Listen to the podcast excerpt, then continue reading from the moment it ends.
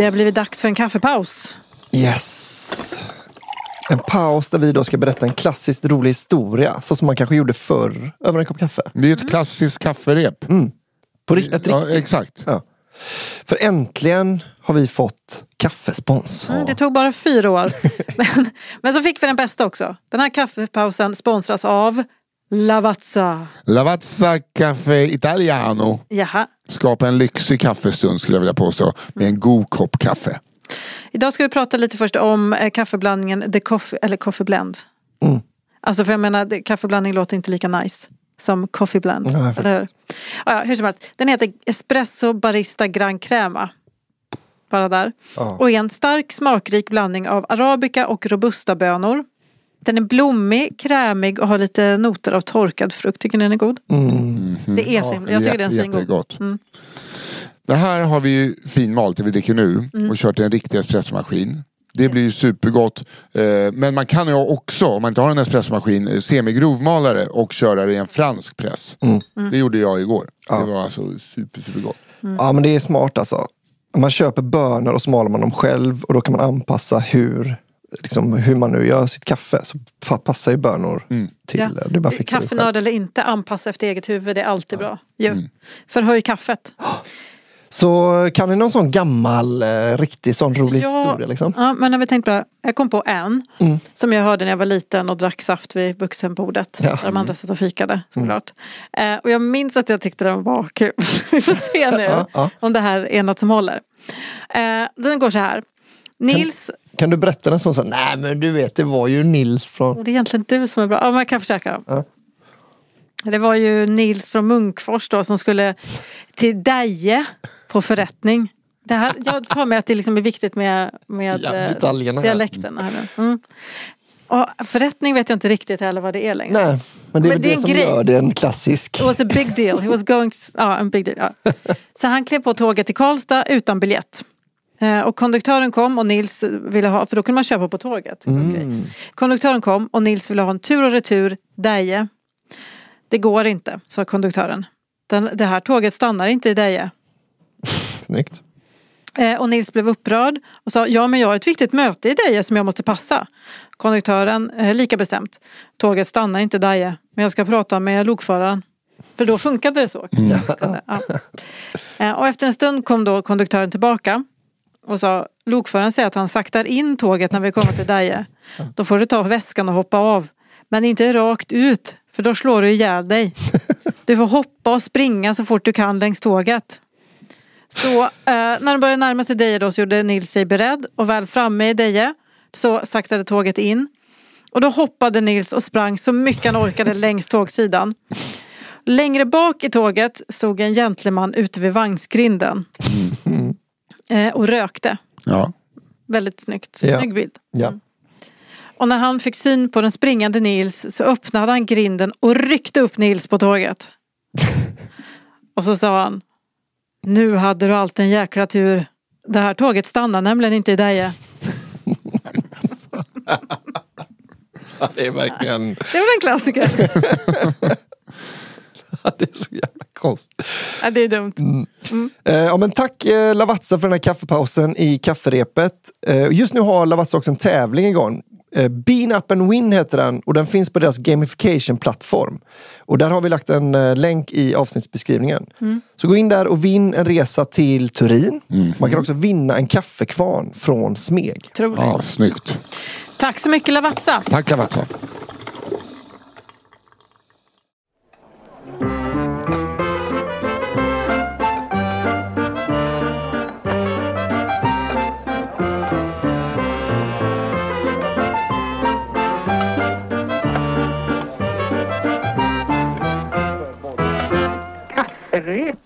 Hej och välkomna ska det vara till ett nytt avsnitt av podcasten Kafferepet. Det är fredag, det betyder podcasten Kafferepet.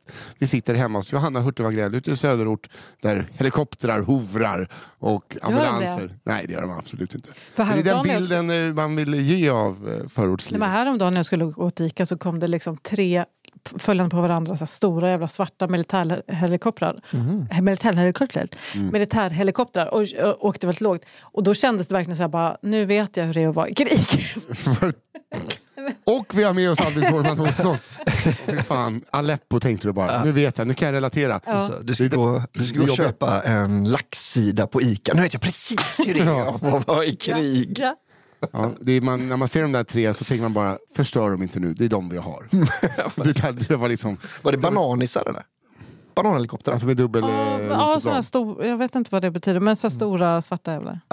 Lät, det lät otroligt läskigt. Det är var min- verkligen läskigt. Min favorithelikopter. Då. Ja, Ban- Banan. Bananer, för det är Banan. faktiskt, ja bananer. Den Men heter vet, det. det sjukaste var, det sjukaste var Albin, att jag hade på riktigt köpt lax. Ja. Är det sant? Den satt. det är så jävla typisk krigssituation. Ja. Alltså, det är så jävla, jag orkar inte mer med krig, alltså, alltså, jag är så trött på lax. alltså, det man äter. Ah, shit alltså. Ja, det är ingen krigspodd det här. Nej. Nej, det är ju inte det. Och inte heller något Johanna ska skryta med sina dyra råvaror-podd. Som lax. Det var dyrt förr. Det är ganska det- dyrt igen. Ja, nu är allt dyrt. Ja. Smör. Harrevanna vad dyrt det var. Kul att du tog upp det. Jag köpte smör för 29 kronor paketet häromdagen. Men Hur stort var det? Var det så litet? litet? Nej, det är 500 gram. Vad köpte du för smör? Arla. När hade, gick det ut? Eh, Ja, det är väl om någon månad. Men det gick in i frysen grabben. Det är mass problem ass. Nej, jag, bara, eh, jag tycker att det är kul också. Jag skrattar varje gång jag handlar nu. Alltså, så här, nu alltså, för att jag vet ju så här, det här, kommer jag det här skrattet kommer jag få sota för sen med alla moms. Har så, så mycket momssmör här nu. Men det är sjukt. Ja, Jag köper bara ett smör i 10 pakets eh, sjok va. Eller lite billigare köper jag 10 paket.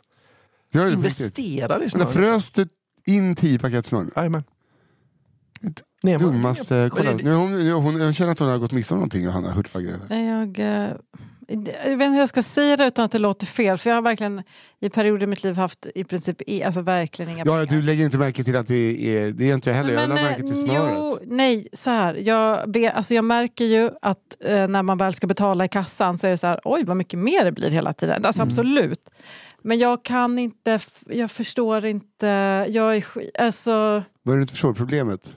Nej jag kan inte, när någon säger så här ett pris på tomater, då, jag, jag vet inte om det är dåligt eller bra. Förstår du? Nej, Jag har jag väldigt är- svårt, jag, jag kan veta, jag förstår typ eh, avokados är lätt för det är så en och det, Mm. ni vet, det är så ett tydligt pris. Och då jag kommer ihåg att jag reagerade på när de började kosta 10 kronor styck. Just det. Vilken skräll att det är just avokado som tjejen i Ja, söderort vet vad de kostar. Verkligen. Men alltså, jag kan ha väldigt svårt för när det inte är så tydliga en, alltså så här 10 kronors viben. Ja, ja. och, sen, och då kommer jag inte, det är som höger och vänster, jag, kan ha, jag har jättesvårt Mm. att lagra. Det är klart att mina pengar tar slut nu, alltså på riktigt. Det har verkligen varit att man går och handlar och bara, oj då, det, hur... Jag vet att det kostar mellan 500 och 700 spänn varje middag. Hanna. Ja, minst, minst alltså. Alltså det, det är kaos. Men, alltså, eh, nu men- så, eh, alltså, har jag mer pengar än vad en vanlig hårt arbetande ensamstående mamma har. oh, skryt, skryt. Nej men, alltså, nej, men vad fan, vi, vi jobbar ju med det vi gör. Eh, Ja, så så, men när man själv börjar tänka så här, ska jag köpa det andra smöret? ja, ja, Jag, nej, jag men tänker jag- aldrig på sånt. Nej. Eh, nej men alltså jag är mer så att jag, eh, börjar jag eh, försöker tänka på det nu och jag märker då hur svårt, eh, det, det är liksom en liten glatt yta för mig med, när det inte är jämna siffror och Ja, jämnt antal. Jag tycker det är så kul hur bra du är på att hålla två tankar i huvudet. Att du både kan skratta åt att jag köper mycket smör när det är billigt och att du sa 700 kronor varje gång jag går handlar. Att du men- tycker att det är dyrt. Ja, men det, är, men alltså, det, är, men det, det är det att jag har bara börjat reagera på att det är fett dyrt. Ja. Eh, och även fast jag försöker storhandla så kommer man hem utan någonting. Kaffe har jag fan reagerat på förresten. Mm. Va? Det har jag reagerat på. Det är dyrt. För det var sån himla, så här, det är, för nu är det 30 spänn dyrare per Mm. Paket. Det, är ändå, det har jag reagerat på. Ja, det är... Annars har jag inte riktigt Ja, sagt, men vi vet ju vilka som styr det här landet, vilka, vems fel det är då helt enkelt. Det är de som styr, oavsett vems... Hur länge de Ja, ja. ja men det är, alltså, om det är så de som styr eh, tänkte, Ja. då tänker jag så också nu. Jag tyckte det var pissjobbigt de där två veckorna vi hade utan regering. När det bara så, vem fan ska jag skylla tomatpriset på nu? Och nu vet vi. Så nu vet vi. Eh, När det är Ja. Hattefnatten och hans... Jävlar. Men hörni, är det här verkligen husmorspodden? Ja det är det. Ja. Och då ska ni få lite tips. Om ni kokar hummer. Det är ett, ett tips. Här kommer Men jag fattar inte, är typ så här hummer dyrt eller är det billigt?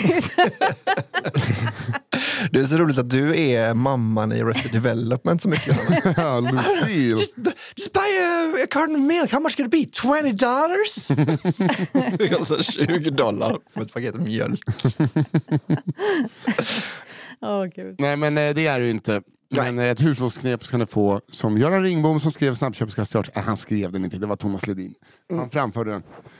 Eh, han sa, när du kokar hummer, hummern är klar när kroppkakan flyter. Så bara, vad sa du? Vadå kroppkaka? Då kastar han ner en kroppkaka. Så då måste han göra en kroppkaka för Jag har alltid kroppkakor i Jag kylen. så jävla dum. Jag trodde kroppkaka var en öländsk grej. Ja, det är det. Säg inte det till Göran Ringbom för han har antagligen uppfunnit kroppkakan. Om du frågar honom. Ja, just det. Men Som afrikaner maträtten, Göran Ringboms. Just det. Ja. Men och, hummer är inte också- jättegotländskt betingad heller. Nej. Men det Vad här är är, det ju podd? en sån eh, podd där ni lyssnare är nästan lika stora stjärnor som oss. Nej, ni skickar in era bästa historier, skrönor, sägner till kafferepet podd at gmail.com. Podd med ett D, pod alltså. Kafferepet podd at gmail.com. Det kan vara, eh, det kan vara allting. Fiskhandlaren som trodde att koala var, var koalafilé var en fisk. Och sålde det. Han sålde, det låg bredvid makrillen. Det kallas koala-Bjarne. Eh, Tills han en dag kom på att det var kolja. Ja, exakt. Kolla, där blev det ju. Ja. Koala. Han hade talfel. Ehm, Ja, bara. nej men det kan vara, jag drog, eh, det är bara historier som eh, råttan i pizzan fast det har hänt på riktigt. Ja. och så får vi in dem till kafferepetpodd.gmail.com. Då är våran revisor, höll jag på att säga, det är det absolut inte, utan våran redaktör, Fia Lo Almström, väljer ut nio historier, tre stycken per skalle i veckan. Så läser vi upp dem för första gången. Vi har inte läst dem så att vi ska bli chockade och ha lika kul som er. Ja. Och det heter Ja, vissta. Prima Vista. Ja, Prima Vista heter det. Fan, det är en klassisk term inom musikalisk. Ja, vad gör han där? Varför låter det så dåligt när han spelar fagott? Ja, han läser den där Prima Jag hade Vista. sett den här förut. Eh, och därför kan det vara så Wienervalsen, att kanske. jag och Albin stakar oss ibland. Framförallt jag. När jag tror att jag har ett flow så eh, stakar jag mig. Sen väljer vi ut en historia som vinner varje vecka och den får ni ta och göra till er egen. Svårare än så är det inte. Jag har också märkt att jag har kommit massa nya lyssnare, så välkomna till er. Ja. Jag, är- jag, läng- jag drömmer efter den här, eh, den här exponentiella kurvan. Va? Ja, ja. Att alla som lyssnar på, på hela tiden, varje vecka, berättar för två nya. Lite Ja. som ett virus. Vill, vi, ja, vi vill ju bli virala. Helt enkelt. Eh, Så eh, gör ert nu då. Både skicka in, stå för allt innehåll och Ja. även spridningen. Ja, jag har ju faktiskt skickat in själv. Ja, just det. Och då får du också sprida. Ja, men jag ska faktiskt också skicka in för att jag gick och pratade med mina syrror idag i telefon och vi skrattade sönder och de bara varför skickar du inte in den här till uh, kafferepet? Jag bara just det. En Det kul om den inte kommer med. Ja. Att min, min syster bara, det här är skit. Johanna bara så, jag, Exakt. jag funderar på om vi ska byta redaktör. Bara, helt, så, helt apropå. Jag tycker inte det funkar bara. Men vem tycker vi börjar idag då? Är det Du, du? Är det jag? Ja, jag tror det. Fan vad fräckt. Ja. Häng kvar bara. Jajamän. Ska se vilken mail hon skickar den till. Men visst är det konstigt att inte hela Sveriges befolkning lyssnar på kafferepet för den är ju aktuell för alla. Ja, Och också rolig för alla. Ja, det Ja, är ja. helt... Förutom alla de som skiter på sig. Ja, just ja, men precis de som omnämns kanske man inte tipsar Nej. i första taget. Men, Jag tror de skulle uppskatta det. men jag, jag bad ju om en, jag körde en sån drive en annan gång här i podden, att, man, att Mm. alla bara hjälper en äldre person att installera en poddapp. Och så, laddar ni, så prenumererar ni bara på kafferep. Mm. Det är det enda som egentligen behövs. Så min mamma som sitter hemma nu med rullator och bruten höft. Ja. Perfekt. får vi hoppas att hon har en... Hon sa till mig igår, fan vilken uppfinning tv är ändå. ja, det har du rätt i Gunilla. Fan nu när du säger det morsan! Hon, hon, Det är ju helt sjukt! hon, hon mådde så bra av att så här, utan tvn hade jag bara suttit och stirrat in i en vägg. Ja. Ja, väldigt gulligt. Ja. Hon mår bättre där, hon är uppe och går. Ja, vad fint. Väldigt fint. Okej, här kommer en, för er som inte vet, liksom, hur ska jag eh, sätta en titel på min historia? Här kommer en, ja, alltså jag kan inte säga, det är en perfekt titel. Korki och Vespan. ja. Ja. Hej fantastiska människor. Tack för en underbart rolig podd. Har lyssnat sedan dag ett. Denna historia har jag fått berättad för mig av min pappa som var liten pojk när detta begav sig. Det utspelar sig på det glada 60-talet i södra Sverige och min farmor och farfar hade precis kommit till Sverige från de tusen söarnas förlovade land. Mm, alltså Finland, Just det. för den som inte kan sina sjöar. Min farfar som vi kallade för Yrjö för han hette så. Jobbade många och långa dagar i veckan och kände att han på helgerna efter avslutat arbete var värd en eller två supar i sann finsk anda. Han umgicks allt som oftast med de finsktalande från den lilla byn de bodde i och de fick nä ett nära band till varandra. I denna brokiga skara fanns en man vid namn Korki. Och Korki då stavas självklart med dubbel K.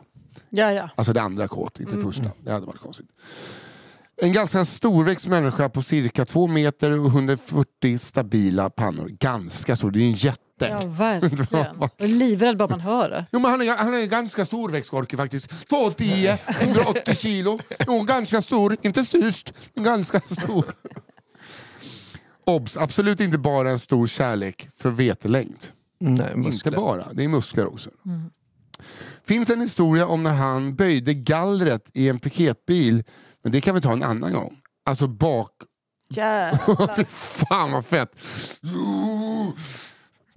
Men förstå hur hungrig en sån människa är. Ja, Ja. hungrig på blod. Nej men om man är så stor och så stark. Ja. Så käkar fan hela tiden. Det är det du tänker på. Ja, jag är lite hungrig. Korki hade en vespa som han var väldigt stolt över och den körde han med överallt. Det här är en bild jag vill se. Ja. Man ser inte vespan. Nej. Det ser ut- Det Alltså ser ut som en clowncykel du vet. Men som cyklar på en Jag tänker att han har såna heelys som har hjul i hälen. Han har en under varje fot. Givetvis hade han kört vespan till krogen i sedvanlig ordning även denna kväll. Min farfar, de andra finska gubbarna och Korki slog sig ner vid baren och började sjunga för varandra som riktiga finnar kan. Ett par, läs många, groggade in och en och annan öl så började kvällen lida mot sitt slut och gubbarna skulle hem och hålla kväll. Korki svepte det sista i sitt glas, smällde ner i baren så det gick i tusen bitar. Ställde sig upp och tackade för sig. Tog tag i nycklarna till vespan och började gå mot utgången. Då tänkte farfar, jag kan ju inte låta gubbfan köra hem. Han stressar efter Korki för att få honom på andra tankar och kanske promenera hem istället för att sätta sig på vespan. Han har ju trots allt fru och barn hemma, menade farfar på. Då vänder sig Korki tvärt i dörren och tittar på farfar med en tom blick. Sen börjar han skratta högt, ljudligt och svarar Korki inte söra! Korki druckit sprit! Lyfte upp sin vespa under armen och promenerade hemåt.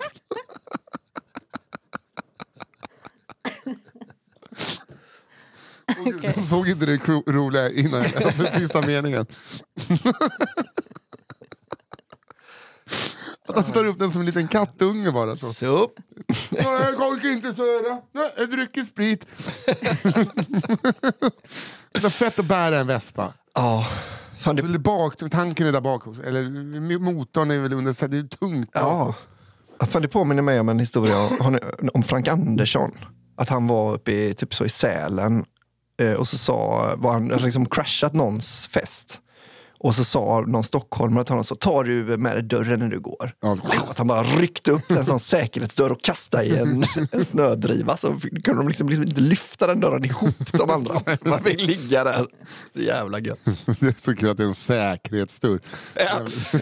Det är en stuga, det är allt, allt, är, allt är helt rimligt i den här historien. Jag blev väldigt glad av Korki. Korkite söra. Eh, Det är så himla skönt på något sätt att han verkar vara god och inte ond. ja, Så. lite gullig bara. Okej, då kör vi. Hej kafferepet! Tack för att ni förgyller varje fredag med rolig lyssning. Ni är bäst. Ni har ju sagt att ni har brist på historier så jag tänkte att jag måste dra mitt strå till stacken. Därför kommer här nu en historia om en av alla unika skolvikarier som mitt unga jag fick uppleva. För en upplevelse var det alltid. Händelsen utspelar sig i slutet av 90-talet på en grundskola söder om Stockholm. Jag och mina barndomsvänner hade turen att gå i en hyfsat snäll klass i en annars stökig skola. Med trotsiga elever. Skolan hade konstant problem med att behålla anställda lärare och svårt att täcka upp om någon blev sjuk.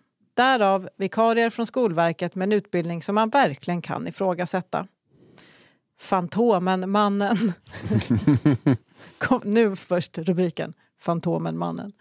En morgon anländer vi i klassen till skolan och när vi går in i klassrummet upptäcker vi att vår ordinarie lärare inte är där.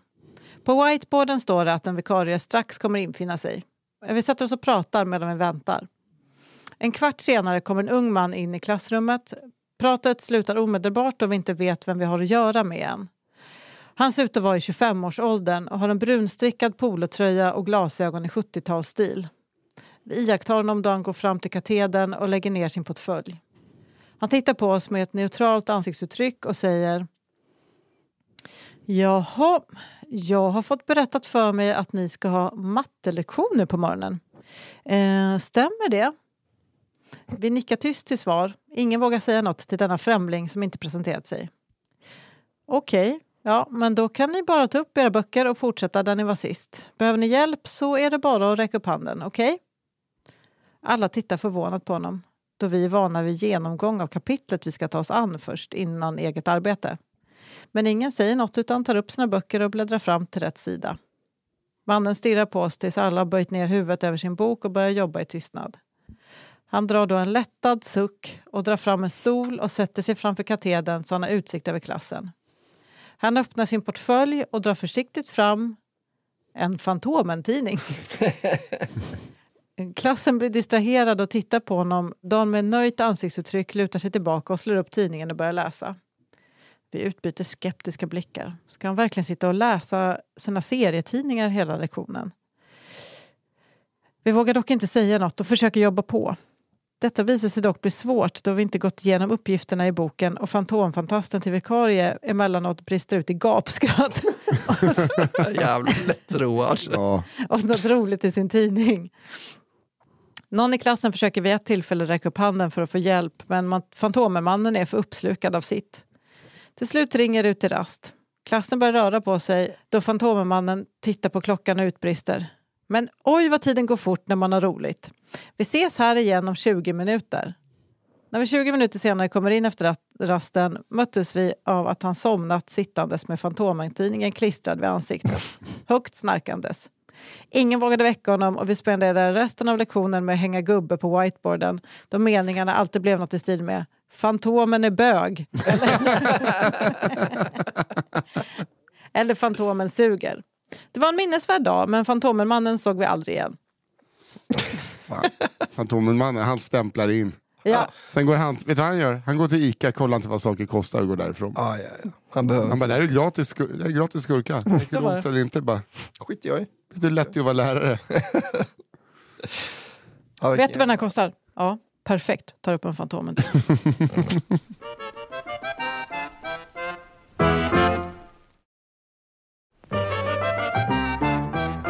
Rattfyllot polisen missade. Hej min älskade favoritbord. Den här historien handlar om Pontus. Pontus, som egentligen heter något annat, spelar fotboll i en av Stockholms största klubbar. Och det är tur att han kan ha fotbollen som yrke, för mycket annat hade han nog inte varit smart nog för. Förlåt. Detta utspelar sig för några år sedan. Laget skulle samlas på förmiddagen på träningsanläggningen för att träna. En helt vanlig dag helt enkelt. Alla är på plats förutom en. Pontus är sen. Plötsligt ramlar han in, genomsvettig och uppstressad. Alla i omklädningsrummet, spelare, tränare och naprapater kollar på Pontus som är otroligt uppe i varv. Vad är det som har hänt? frågar man Pontus.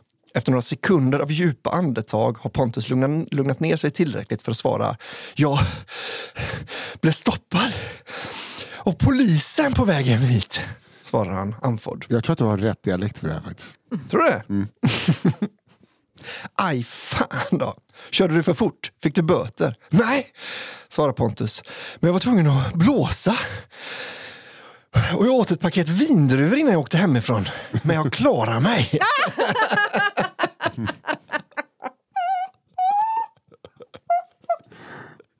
Gud.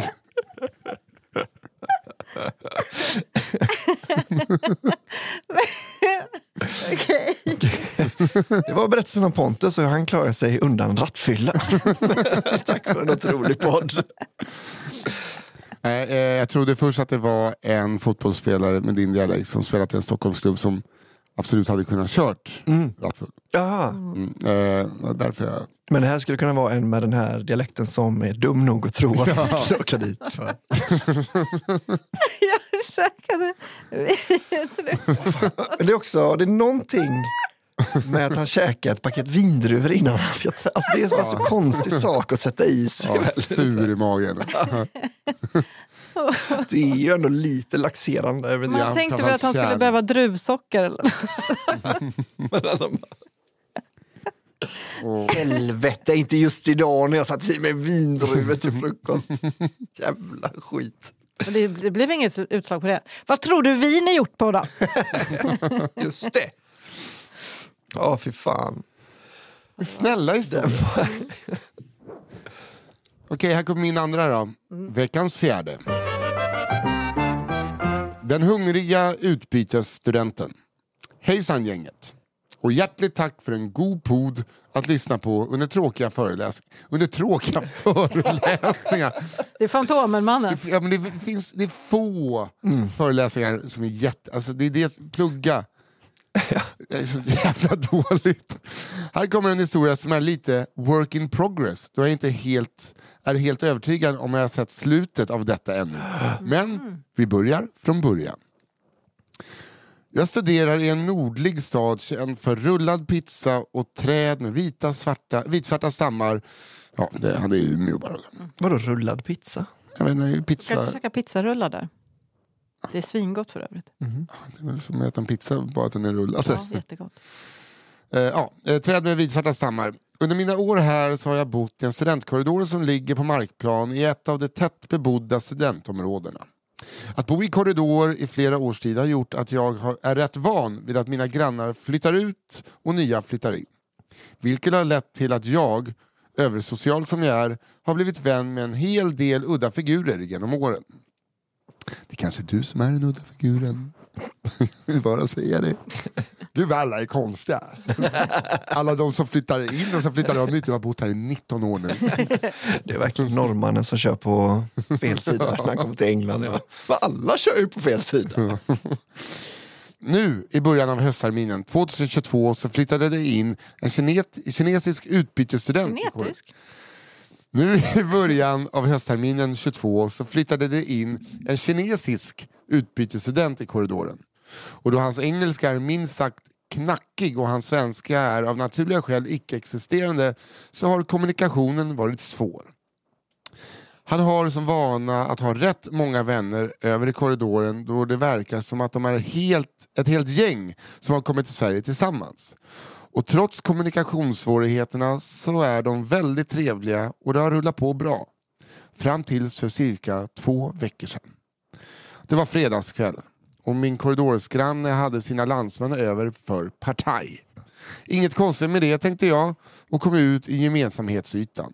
Tog några öl med, med dem och hade det trevligt. Men jag märkte då att det var en ny kille där. Han verkade ganska blyg och tillbakadragen när han satt och mest bara smuttade på en öl. Han måste vara sjuk i huvudet. Jag försökte introducera mig men han gav mig mest ett osäkert leende och, och en annan i gänget sa att han inte var så bra på engelska. Men att han på mandarin hälsade tillbaka. Kvällen rullade på och det blev mer och mer blött.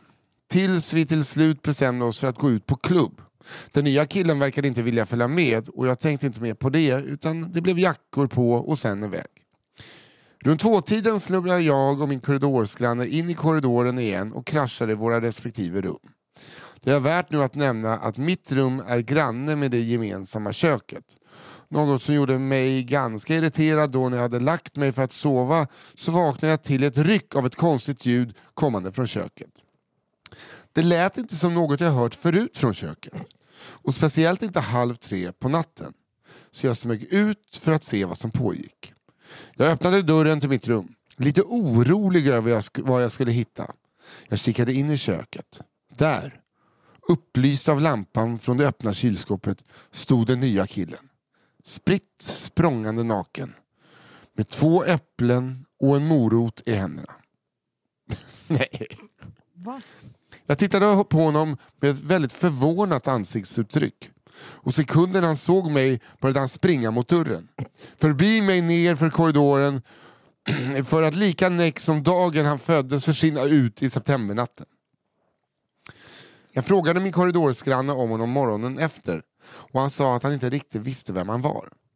Men att han skulle fråga runt om vem som hade bjudit in honom. Jag hade släppt den här händelsen där om det inte var för det som hände i förrgår. Jag hade kommit hem från en föreläsning och spenderat hela kvällen med att plugga, läsa, spela League of Legends och skjuta mina problem till morgondagen. När jag la mig trött och sleten sent på kvällen blev jag igen först rätt störd av att det plötsligt började väsnas från köket. Tills jag kom ihåg händelsen för två veckor sedan. Jag blev alldeles för nyfiken för mitt eget bästa och valde att undersöka. Jag öppnade min dörr försiktigt och smög mig ut i korridoren. Och där, mitt i köket, stod den nya killen. Spritt språngande naken med två äpplen och en morot i händerna. Va? Han fick syn på mig och tog sats för att springa förbi mig. Men denna gång var jag beredd. Så jag blockade dörröppningen och började ropa efter någon annan i korridoren. Jag ser paniken i hans ögon. Helt plötsligt springer han mot ett fönster, öppnar det och hoppar ut på gräsmattan för att sedan fly ut i natten. Jag har fortfarande inte fått något svar på exakt vem denne man är och inte heller säker på hur han tog sig in andra gången. Men jag är rädd att det kanske inte är sista gången vi får besök av den hungriga utbytesstudenten. Tack för en grym podd. Uppdatering kommer ifall det händer någonting mer. Nej, men alltså, Det här är ett avsnitt av Efterlys. Jag råkade stå i bordet. Sånt händer. Ja, vad ko- mm. Nej, men alltså det, det här var ju så här spännande på re- alltså att han klär av sig naken också. Ja, ja, men det känns ju, det är det jag tänker, två äpplen och en... Alltså, ja, precis. det blir ju... Jag trodde först det var en omskrivning för att han stod och ronka i uh, kylen. Liksom. Att det så. Två äpplen och en morot. Ja, Ja, men att det skulle vara så hålla, hålla ja men könet, det kan, liksom. kan inte vara det båda gångerna då? Ja, men det, Hur var, många, hur många gånger öppnar man Men man en kyl måste- så finns det två äpplen och en morot tänker det är jag. jättekonstigt, man har inte äpplen i kylen. Men det Nej. kanske man har i Umeå. Men det kanske också är lite så här, ni vet, en korridors, ett korridorskök. De har Ja, saker på olika det. ställen uppmärkt. Och. Fan vad hemskt Men- med korridorskök. ja, fy fan. Men alltså verkligen helt sjukt. Vad fick en specifik mattjuv? Att han alltid tar två äpplen. Det är att han, han tar med dem och sen går han dit och hoppas att de har vitkål för han älskar kolslå. Det är coleslaw, ja, ja. Han, han kommer sluta dyka upp om ni bara ställer in ett vitkålshuvud Ja, en gång. exakt. Liksom, Ja. lite Kommer han så jeans, blå jeans nästa gång. Bjuda Ja. coleslaw. Nej, det var, och gud vad jag längtar efter uppföljningen på detta. Ja, det, det, för det får vi verkligen be om. Ja, det- vi måste ha uppdateringar. Ja. Alltså, står han där naken, just att han hoppar ut genom ett fönster. Alltså, det jag ser Nästa gång mig... så måste du säga it's fine, it's fine, you can take whatever you want, I just need to know why. Ja, eller bara så spionera, öppna dörren och spionera och se vad han ska göra med. Kanske framförallt moroten jag är intresserad av. Ja. Vart den ska. Men eh, jag tänker bara på eh, baksmällan med han, vad heter han, asiatiska skådisen som, de, som är Ja, just naken i Ja, just det. bagageluckan. Ja. En... När han- Det är det jag ser framför mig när han hoppar ut genom fönstret. så liten och tanig. Och arg. Ja. Ja, rädd, rädd och arg. ja. Otroligt. Ja. Okej, här kommer nu För mycket av mamma. Hej kära kafferepet, tack för en fantastisk podd. Den här historien har min svärmor berättat. Ja, den handlar faktiskt till och med om henne. Min svärmor, vi kan kalla henne Åsa, och hennes syskon skulle barnvaktas av sin mormor. När barnen hade lekt en stund så började det vankas lunch. Det skulle bli korv och stuvade makaroner. Att göra stuvade makaroner är ju ingen konst för en mormor, men att hitta muskotnöten var desto svårare. Mormodern letade i kryddskåpet och till slut längst bak hittade hon en liten burk med en muskotnöt i. Hon tog fram det lilla rivjärnet och började riva. Men det var då en rackarns hård muskotnöt, tänkte mormodern. Men det var krut i tanten som tog i allt vad hon orkade. Rev den lilla nöten så det värkte i armen. Det är ju gott med muskot, så hon rev ordentligt av nöten och serverade lunchen till de hungriga barnbarnen. Några år tidigare hade Åsas mamma opererat ut en gallsten.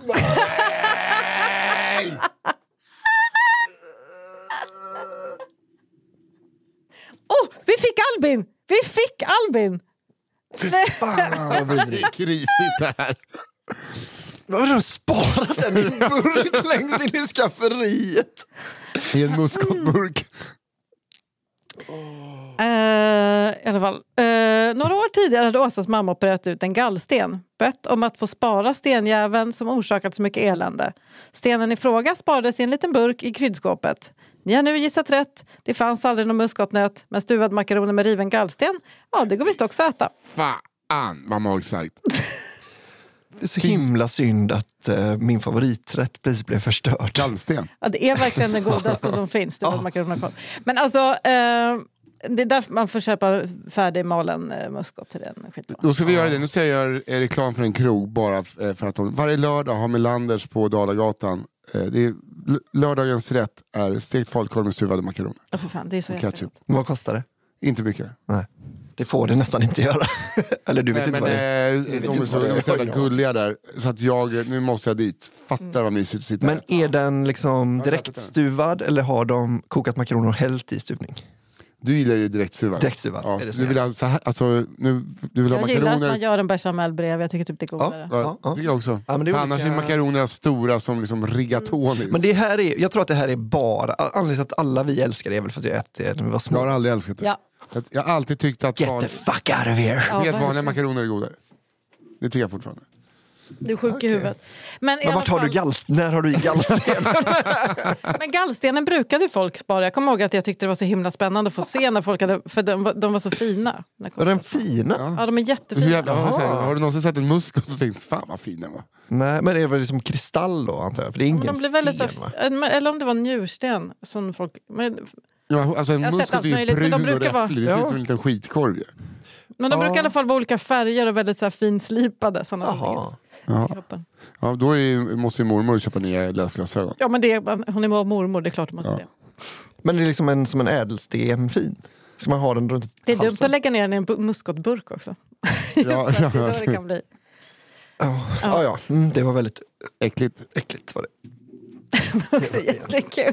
Alltså jag, jag tyckte inte det var så äckligt. Alltså, att, Albin, att vi fick dig Albin, det var Men, väl typ första ursäkta, gången? Vi, vi, Tänk på, det, alltså, tänk på det när du spyr tills det bara är galla ja, kvar. vad är det äckligaste i kroppen? Det är ju gallan. Ja. Plocka ut en sten från gallan och riva ner. Det är väl nästan det, så äckligt det blir. Ja. Jag tror bajs är liksom mindre äckligt. Ja, det skulle jag säga. För där finns, kan du hitta något litet sånt rucola Lite majskorn eller någonting. Jag är så himla glad att du äntligen blev så äcklad. Ja, men det... Oj, oj, oj, oj, oj, luta er tillbaka Ja. och häng med. Här kommer biologi med Sören. Hej kafferepet, tack Låter för bara, det låter bara som ett övergrepp. Ja, det är faktiskt lite snuskigt. Men ja, Den här delen av le- lektionen måste man pilla roven. och fram med rövarna då. Det är väl biologi. Är det biologi? Tack för en fin, fin podd som alltid får mig på gott humör. Den här historien blev lite lång, men jag hoppas ni har överseende med det. Jag ville att ni skulle få en helhetsbild för att göra den rättvisa och hoppas ni förstår när ni läst den. Jag har inget emot långa historier. Nej, jag tycker du är väldigt bra på att läsa lång, så jag får ju ADHD. Mm, vad, Deluxe. vad glad jag blev, Nisse. Tack. Det är något jag säger bara. Så. Nu bara skynda på lite. Min historia handlar om min biologimagister jag hade på högstadiet i slutet av 80-talet. För enkelhetens skull kan vi kalla honom för Sören, men han hette egentligen något annat. Skolan jag gick i ligger precis norr om Kungsbacka och har massor med invånare. Nu blinkade du två gånger. det med ser ögat. inte de, men- Nej. Sören var, som ni snart kommer förstå, speciell. Han klädde sig oftast i färgglad skjorta med tillhörande ärmlös cardigan som förmodligen matchats av ett färgblint affärsbiträde och han hade alltid sandaler på fötterna. På ryggen hade han en fyrkantig knallgul ryggsäck som såg ut som en postlåda med texten post på. Med en ditsydd fake lucka. Eh, och som han garanterat fått som reklam på just posten. Humor var inte Sörens starka sida och när vi en gång frågade om det var för sent att lägga på ett sista minuten-brev stod han som ett frågetecken och allt blev pinsamt tyst. Men Sören hade ett gott hjärta och ville bara väl. Men det blev oftast fel. Som när han ville avdramatisera det här med att klä om sina böcker för att skydda dem och förklarade att det kunde alla göra, oavsett om man var rik eller inte. För att illustrera detta faktum tog han fram en påse han fått i fiskbilen dagen innan när han hade handlat fisk och på bästa Kurt Olsson-manér klädde sin egen bok med hjälp av påsen och lite tejp. Resten av terminen fick vi alla känna på hans fiffighet då han inte tvättat ur påsen innan han och följaktligen ackompanjerade eh, biologilektionerna av en frän doft av hav. Den enda som inte verkade märka av doften, det var Sören. En doft kände han dock igen och såg en chans att förena nytta med nöje. En dag avbröt han lektionen för att göra ett litet instick. Nu när ni går på högstadiet är det inte bara era hjärnor som utvecklas. Så gör även era kroppar. Alla blev med ens på helspänn och tänkte att nu kanske det var dags för den så emotsedda sexualundervisningen. Men nej, mer om det senare. Sören fortsatte. Era körtlar under armarna har blivit mer aktiva och det kan vara dags att tänka på hygienen.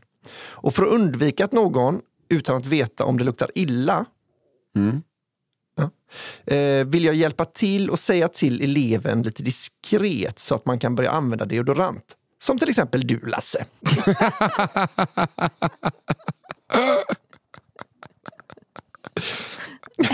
Sa han och gick fram till Lasse som mest av allt önskat han var död. Du luktar svett. Ja, men gud. Alla stirrade på Lasse som med uppspärrade ögon och öppen mun inte fick fram ett ord. Det är dags att börja med deodorant. Jag kan följa med dig och köpa en om du inte vet hur de ser ut.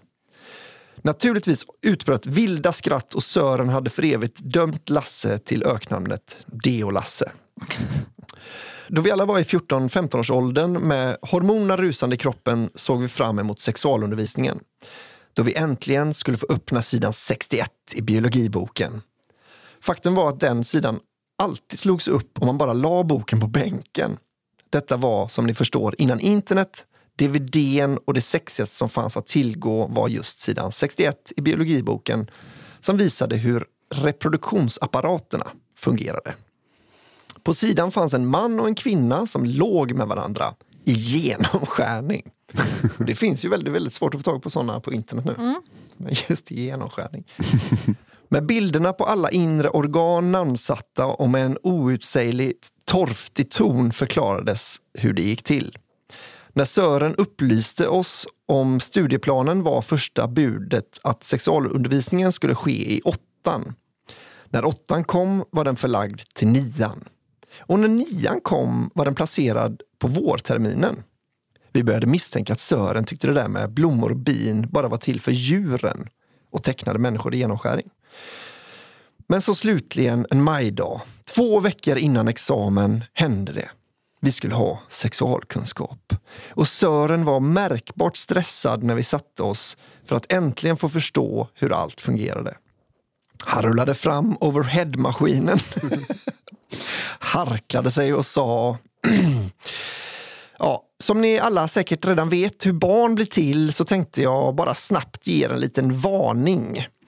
Jag läste en gång om en tysk man och en kvinna som gifte sig. Andlös spänning. På, bröllopsnatten fick kvinnan en sån där chock att hon var tvungen att uppsöka läkare då hon för första gången fick se en regerad penis.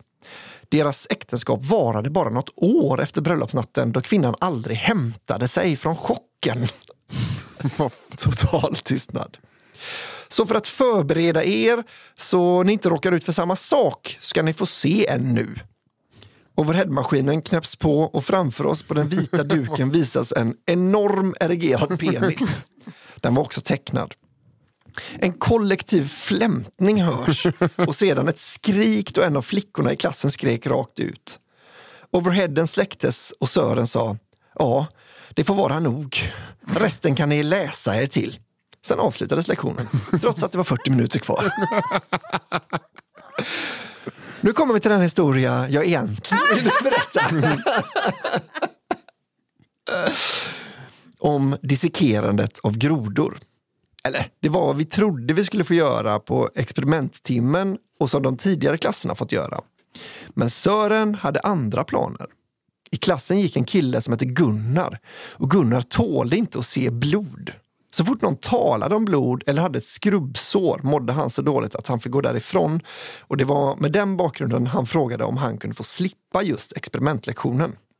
Han hade till och med ett intyg från sina föräldrar som bedyrade saken. Detta fick Sörens kreativitet att gå på högvarv. Han sa till Gunnar att han inte hade något att oroa sig för och att vi inte skulle dissekera något. När vi steg in i klassrummet på nästa biologilektion var gardinerna fördragna och ljuset dämpat. På golvet stod en stor vagn med en stor vit sopsäck lagd ovanpå. Under säcken fanns något stort, som en tjock-tv och cirka en till en och en halv meter långt. Vi kunde se att någonting långt och runt stack fram ur säcken men fick inte gå fram för att undersöka det närmare. Stolarna var placerade i en halvcirkel framför bordet i tre rader. Sören själv hade på sig genomskinliga skyddsglasögon och en vit labbrock i plast. Gunnar såg livrädd ut och försökte sätta sig längst bak. Men Sören tog tag i honom och placerade honom längst fram. Sen delade han ut vita plastförkläden till alla på främsta raden och började lektionen. Idag ska vi utföra ett experiment jag aldrig tidigare gjort. Jag vet inte om det någonsin gjorts på vår skola. Eller någon annan heller för den delen. Med Sörens tidigare historik i bakhuvudet började jag och förmodligen resten av klassen känna sig nervösa. Sören fortsatte. Alla djur utstöter läten. Läten som är unika för varje art och som kan betyda en mängd olika saker. Ibland för att locka till sig en partner. Ibland för att de är glada till exempel. Idag ska vi titta närmare på kons unika ljud, råmandet. Med en nästan högtidlig gest gick han fram till bordet och vek undan den vita plastsäcken. Där låg, ja, vad var det egentligen? Det såg ut som en stor röd oformlig massa med ett rör nedstucket i. Ett rör med ringar inuti som spände ut det och höll det runt. Stolt sa Sören. Det här är en ko. Ingen fattar någonting. En ko? Det var ju bara en klump med ett rör som såg ut som... Ja, det är ju inte en hel ko, utan innandömet på en ko. Det som behövs för vårt experiment. Förfärade såg vi att plaströret inte var ett plaströr utan strupen på en ko, fast utan huvudet. Klumpen var lungor, mage och lite annat som tydligen behövdes för experimentet. Något annat hade ju varit konstigt. Gunnar svajade betänkligt där han satt och tjejen som satt jämte la armen runt hans axlar att ge honom stöd. Nu ska vi se, sa Sören och tog tag i strupen. Satte den till munnen. Jag visste att det skulle bli så. Satte den till munnen och började blåsa. Långsamt, långsamt började högen att resa sig och när Sören hade blåst tre rejäla blåsningar ner i strupen hördes ett fruktansvärt klagande och kusligt verklighetstroget.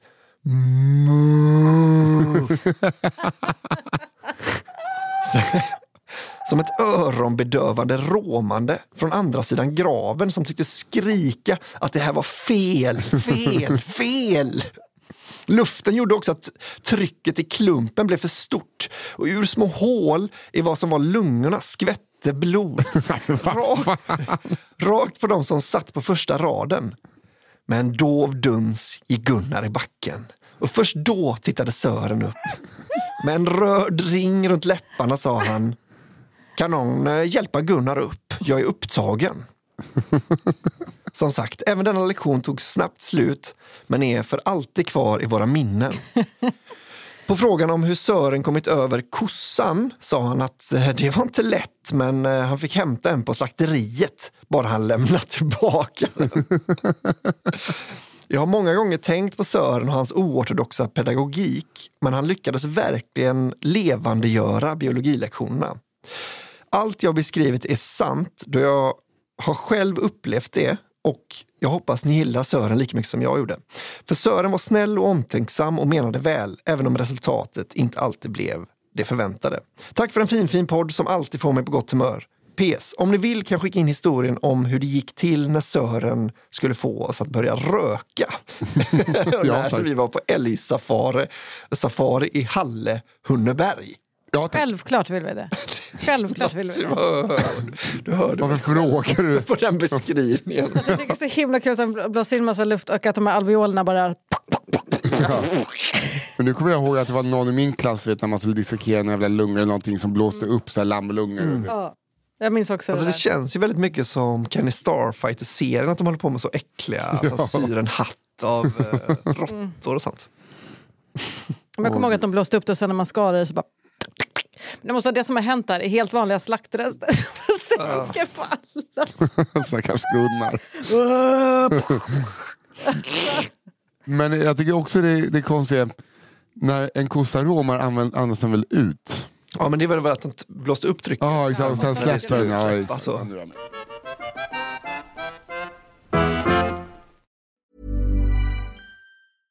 Hey, I'm Ryan Reynolds. At Mint Mobile, we like to do the opposite of what Big Wireless does. They charge you a lot, we charge you a little. So naturally, when they announced they'd be raising their prices due to inflation, we decided to deflate our prices due to not hating you. That's right. We're cutting the price of Mint Unlimited from $30 a month to just $15 a month.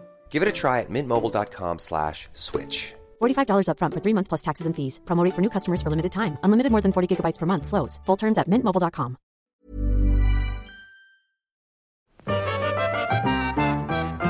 Okej, här kommer min sista. Historia nummer tre för mig. Kulla Kinte. En liten ordlek. Ja. Hej kära kafferep. Johanna, Albin, Nisse. Här kommer en liten historia om en man jag hade äran att jobba med för ett antal år sedan. Han är både liten, kraftfull och impulsiv. Såväl nykter som på fyllan. Hans nyktra infall drar ofta med eh, många skratt. De substansinfluerande infallen resulterar ungefär lika ofta i omhändertaganden av ordningsmakt. Antagligen eh, har denna man suttit arresterad i samtliga europeiska länder och säkert några till. Jag känner själv till tre länder förutom Sverige där han fått skaka galler i både närtid och dåtid. Men nu till vår historia. Min före detta kollega gick i sina yngre år under smeknamnet Kulla. Varför vet jag inte och känner jag honom rätt är det nog lika bra. När den här storyn tilldrog sig var kullen en yngling i sina sena tonår. Lika sugen på öl och jäger då som nu. I Kullas område hade en jämnårig skolkamrat FF och därmed var alla ungdomar i grannskapet bjudna på hemmafest. Alla utom Kulla, vars ölsinne och impulsiva beteende redan var vida känt. Detta stoppade dock inte Kulla som knatade över med en kasse bärs och knackade på. Kulla nekades inträde och accepterade situationen efter en stunds argumentation. I villan fortsatte ungdomarna att festa på ungdomarnas vis i en knapp timme innan dörrklockan återigen skränade. Kvällens värd gick inte ett ont anades för att öppna och möttes av en liten bitig man med kolsvart ansikte och en kasse bärs i handen. Nej. Läses på svengelska. Hello, my name is Kulla Kinte and I heard that you are har a party. Sa den kolsvarte krallige mannen. Givetvis såg värden direkt att det var Kulla som, i desperation att ta sig in på festen, stuckit hem, målat ett blackface med skolkräm. Huruvida tilltaget fungerade vet jag inte, men legenden om Kulla Kinte lever kvar. Nej, men, alltså, Herregud. Okej, jag får inte komma in. Hur kan jag ändra det, ändra det här till min? Okej, jag klär ut mig, eh, men jag behåller mitt namn. det jag gör en ordvits om roots. ja. Att det är så, det är så en orimligt. blackface har alltid löst situationen. Ja. Så har jag tänkt. De kan väl inte neka blackface? Och herrekulla Gud. Ganska fyndigt. Ja, Det fyndigt. får man säga. Och vi eh, får ju också säga att det här ju varit eh, länge sedan kändes det som. Ja, Men jag tror inte att det här skulle hindra Kulla Kinte för att göra samma sak idag. Han Nej. känns helt oresonligt eh, Ja. lös i huvudet. ja.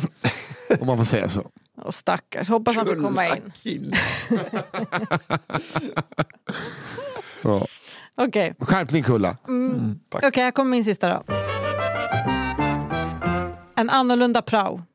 Vill börja med att tacka för en fantastisk podd. Varsågod.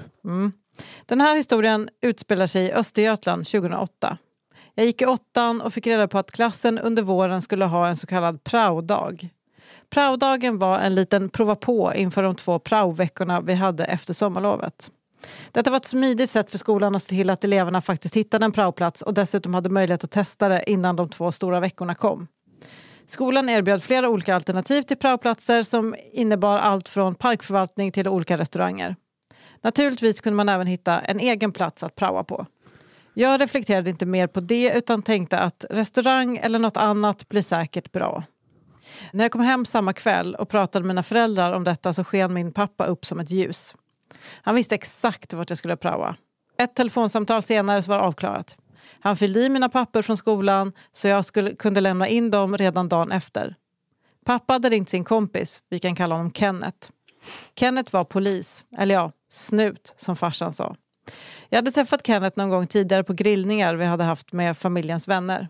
Kenneth var 55 år, han var ofta klädd i skinnjacka, jeans, boots och pilotbrillor. Han hade lätt bakåtslickat hår fullt med brylkräm. Som en svensk version av Clint Eastwood. Jag visste inte riktigt vad jag kände över detta beslut men var ändå lite taggad. Polis var ju rätt så coolt. Det skulle säkert mest bli att sitta på något kontor då eh, Kenneth, mina 14-åriga ögon, var lastgammal. Men förhoppningsvis var det mer intressant än parkförvaltning. Väl på praodagen så var jag på plats 08.00 vid det lokala polishuset och blev invisad till Kenneth av receptionspersonalen. Kenneth satt då bakåtlutad på sin stol i sitt skrivbord och arbetade. Jag tittade runt på kontoret och såg bland annat foton från de utlandsinsatser han hade varit på och bilder på när han var arbetade med polisen i Chicago på 80-talet. Han hade helt vanliga kläder med undantag för en pistol i ett axelhölster. Det gick då upp för mig att Kenneth var civilpolis. Vi pratade lite och Kenneth gav mig en 50-lapp för att köpa fika till mig och kaffe till honom i personalrummets kiosk.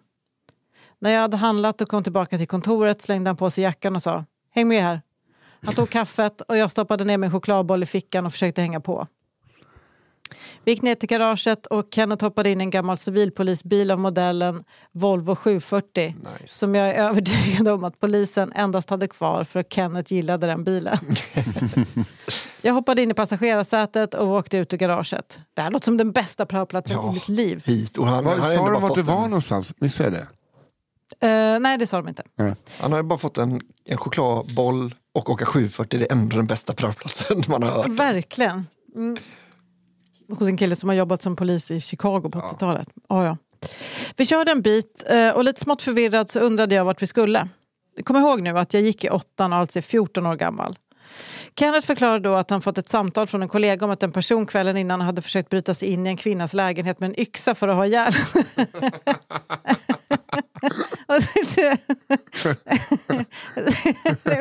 Fan vad grovt. Okej, Signalementet passade en person som var känd av polisen sedan innan och Kenneth var nu på väg till mannens senast kända adress. Så jävla första dagen på praoen. Att han behandlar praoeleven också som att det bara är hans partner. Hans partner. Kom igen, vi har larm. Ja. Skit i bullen, ta med dig bullen, kom igen nu. Ja. Ja, min puls ökade kraftigt när vi satt i bilen på väg till lägenheten. Den ökade ännu mer när vi stannade och Kenneth sa vänta här för att sen dra igen dörren, låsa bilen och springa iväg runt ett hörn. Flera scenarion spelades upp i mitt huvud när jag satt i bilen. Vad händer om något sker med Kenneth? Ska gärningsmannen sitta i baksätet när vi åker tillbaka? Vad gör jag om Kenneth inte kommer tillbaka? Min puls gick i 180 och jag visste inte vad jag skulle göra. Efter ett par minuter behövde jag inte fundera mer. Kenneth kom tillbaka tomhänt och muttrade. Aset var inte hemma. Vi körde sen. inte prata med honom som att det är din kollega. Aset var inte hemma. Okay. vi körde sen tillbaka till polishuset. Efter att ha parkerat tog vi en omväg förbi Kenneths omklädningsrum. Kenneth ville att det här skulle vara en minnesvärd dag trots att vi inte lyckats fånga yxmördaren. Så han plockade ihop en påse med saker som han tyckte jag skulle ha med mig hem. Däribland en gammal spaningskamera, lite polismärken och två polisskjortor med en text som tydligt löd “Tillhör polisen”. Då Kenneth var civilpolis tyckte han inte det behöv, eh, att de behövdes längre och han skulle ändå gå i pension om några år. Efter det så gick vi upp på kontoret igen och Kenneth berättade lite om sina utlandsinsatser som FN-soldat samt hur man sökte till polisen. När dagen väl var slut så gick jag hem med en proppfull påse med polisens saker och många känslor över den gångna dagen. Det blev inte polisen eh, till de två praoveckorna efter sommarlovet. Dels för att jag tänkte att det kan vara bra att få testa på något annat. Dels för att det tydligen var förbjudet att praoa hos polisen.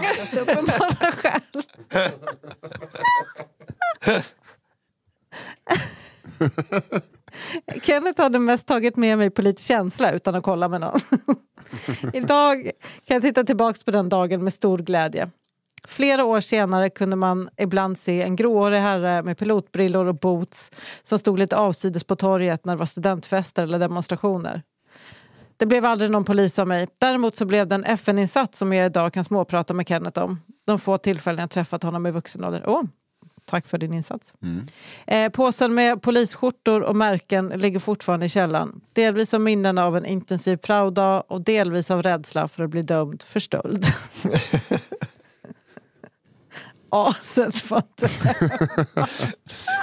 Kom, nej, men Det var en bandman, han försökte mörda sin Fru med en yxa. Men, eh, så jag tror jag vet var han bor, vi ska åka dit.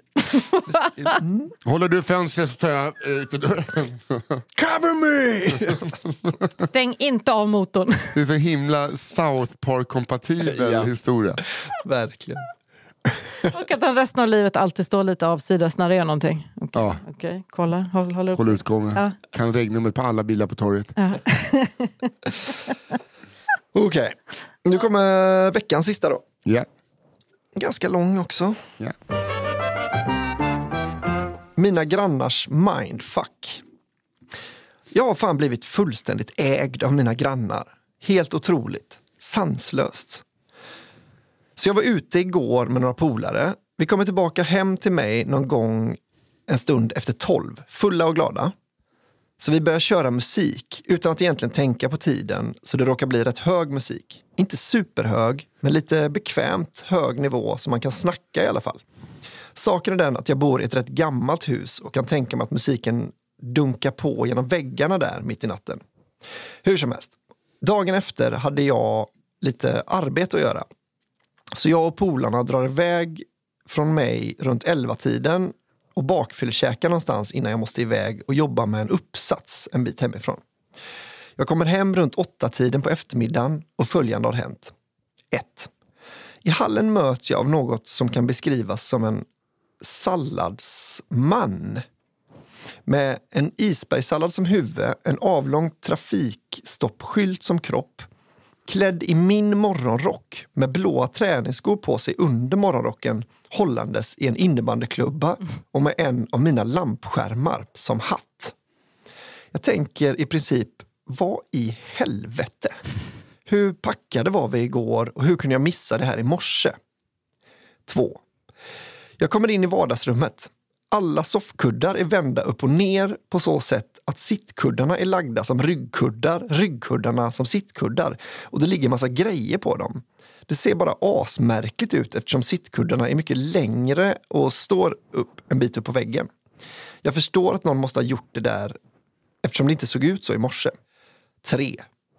På mitt skrivbord slash databord har någon dragit fram massor av filmer och på den lagt en lapp där det står No more music. See film please.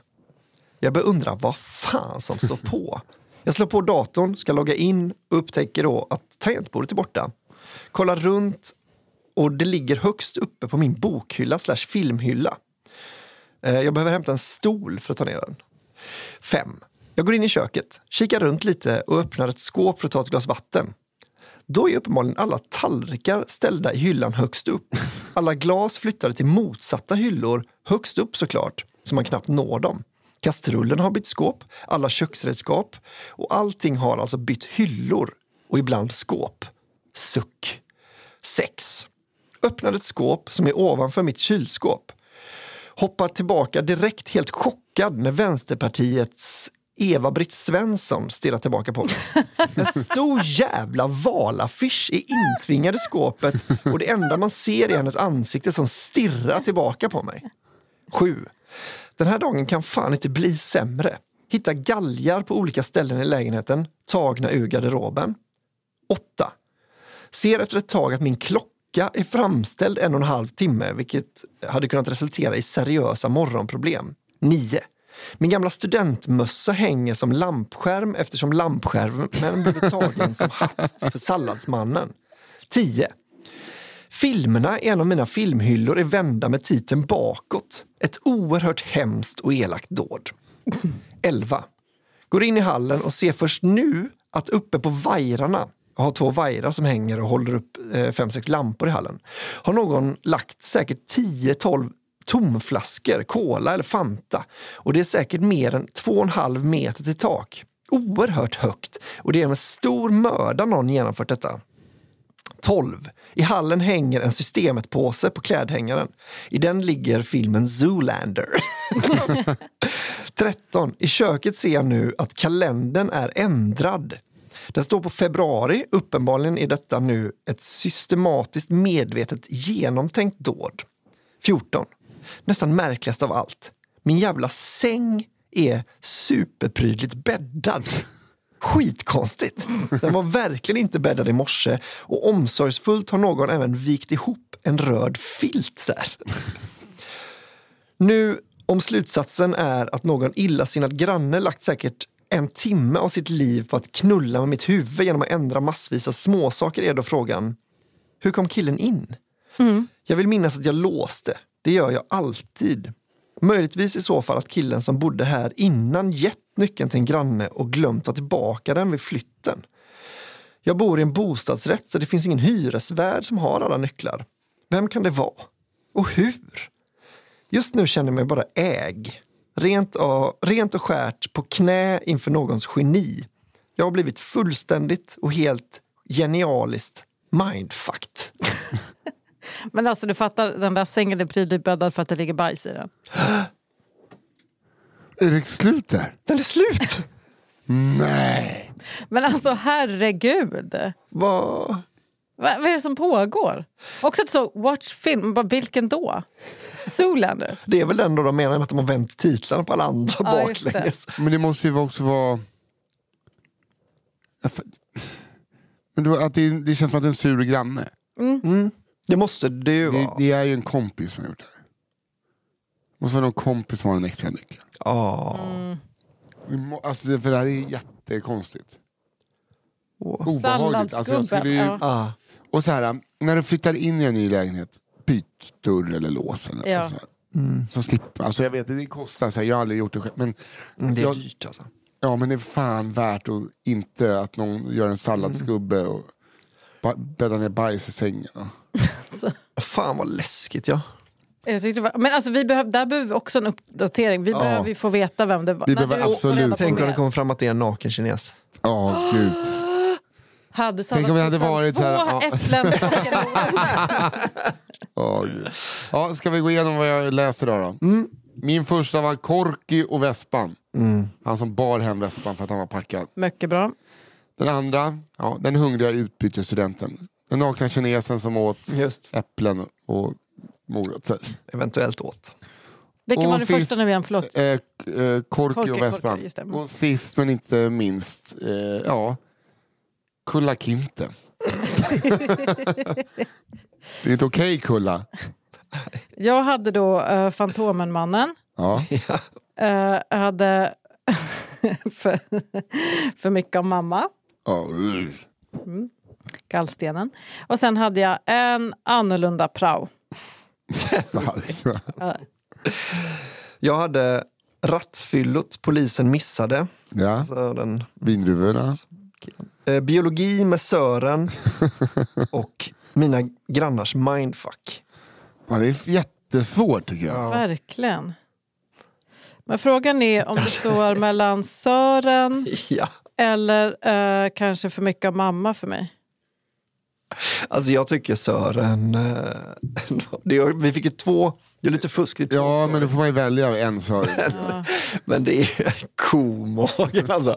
Det är också, det, att det känns som att han gjorde det för att han visste att en hade blodfobi. Jag ska Ja. bota blodfobin och visa hur en ko... Först kan eh, botas alltså, ståndfobi hos alla kvinnor efter den här hemska händelsen i Tyskland.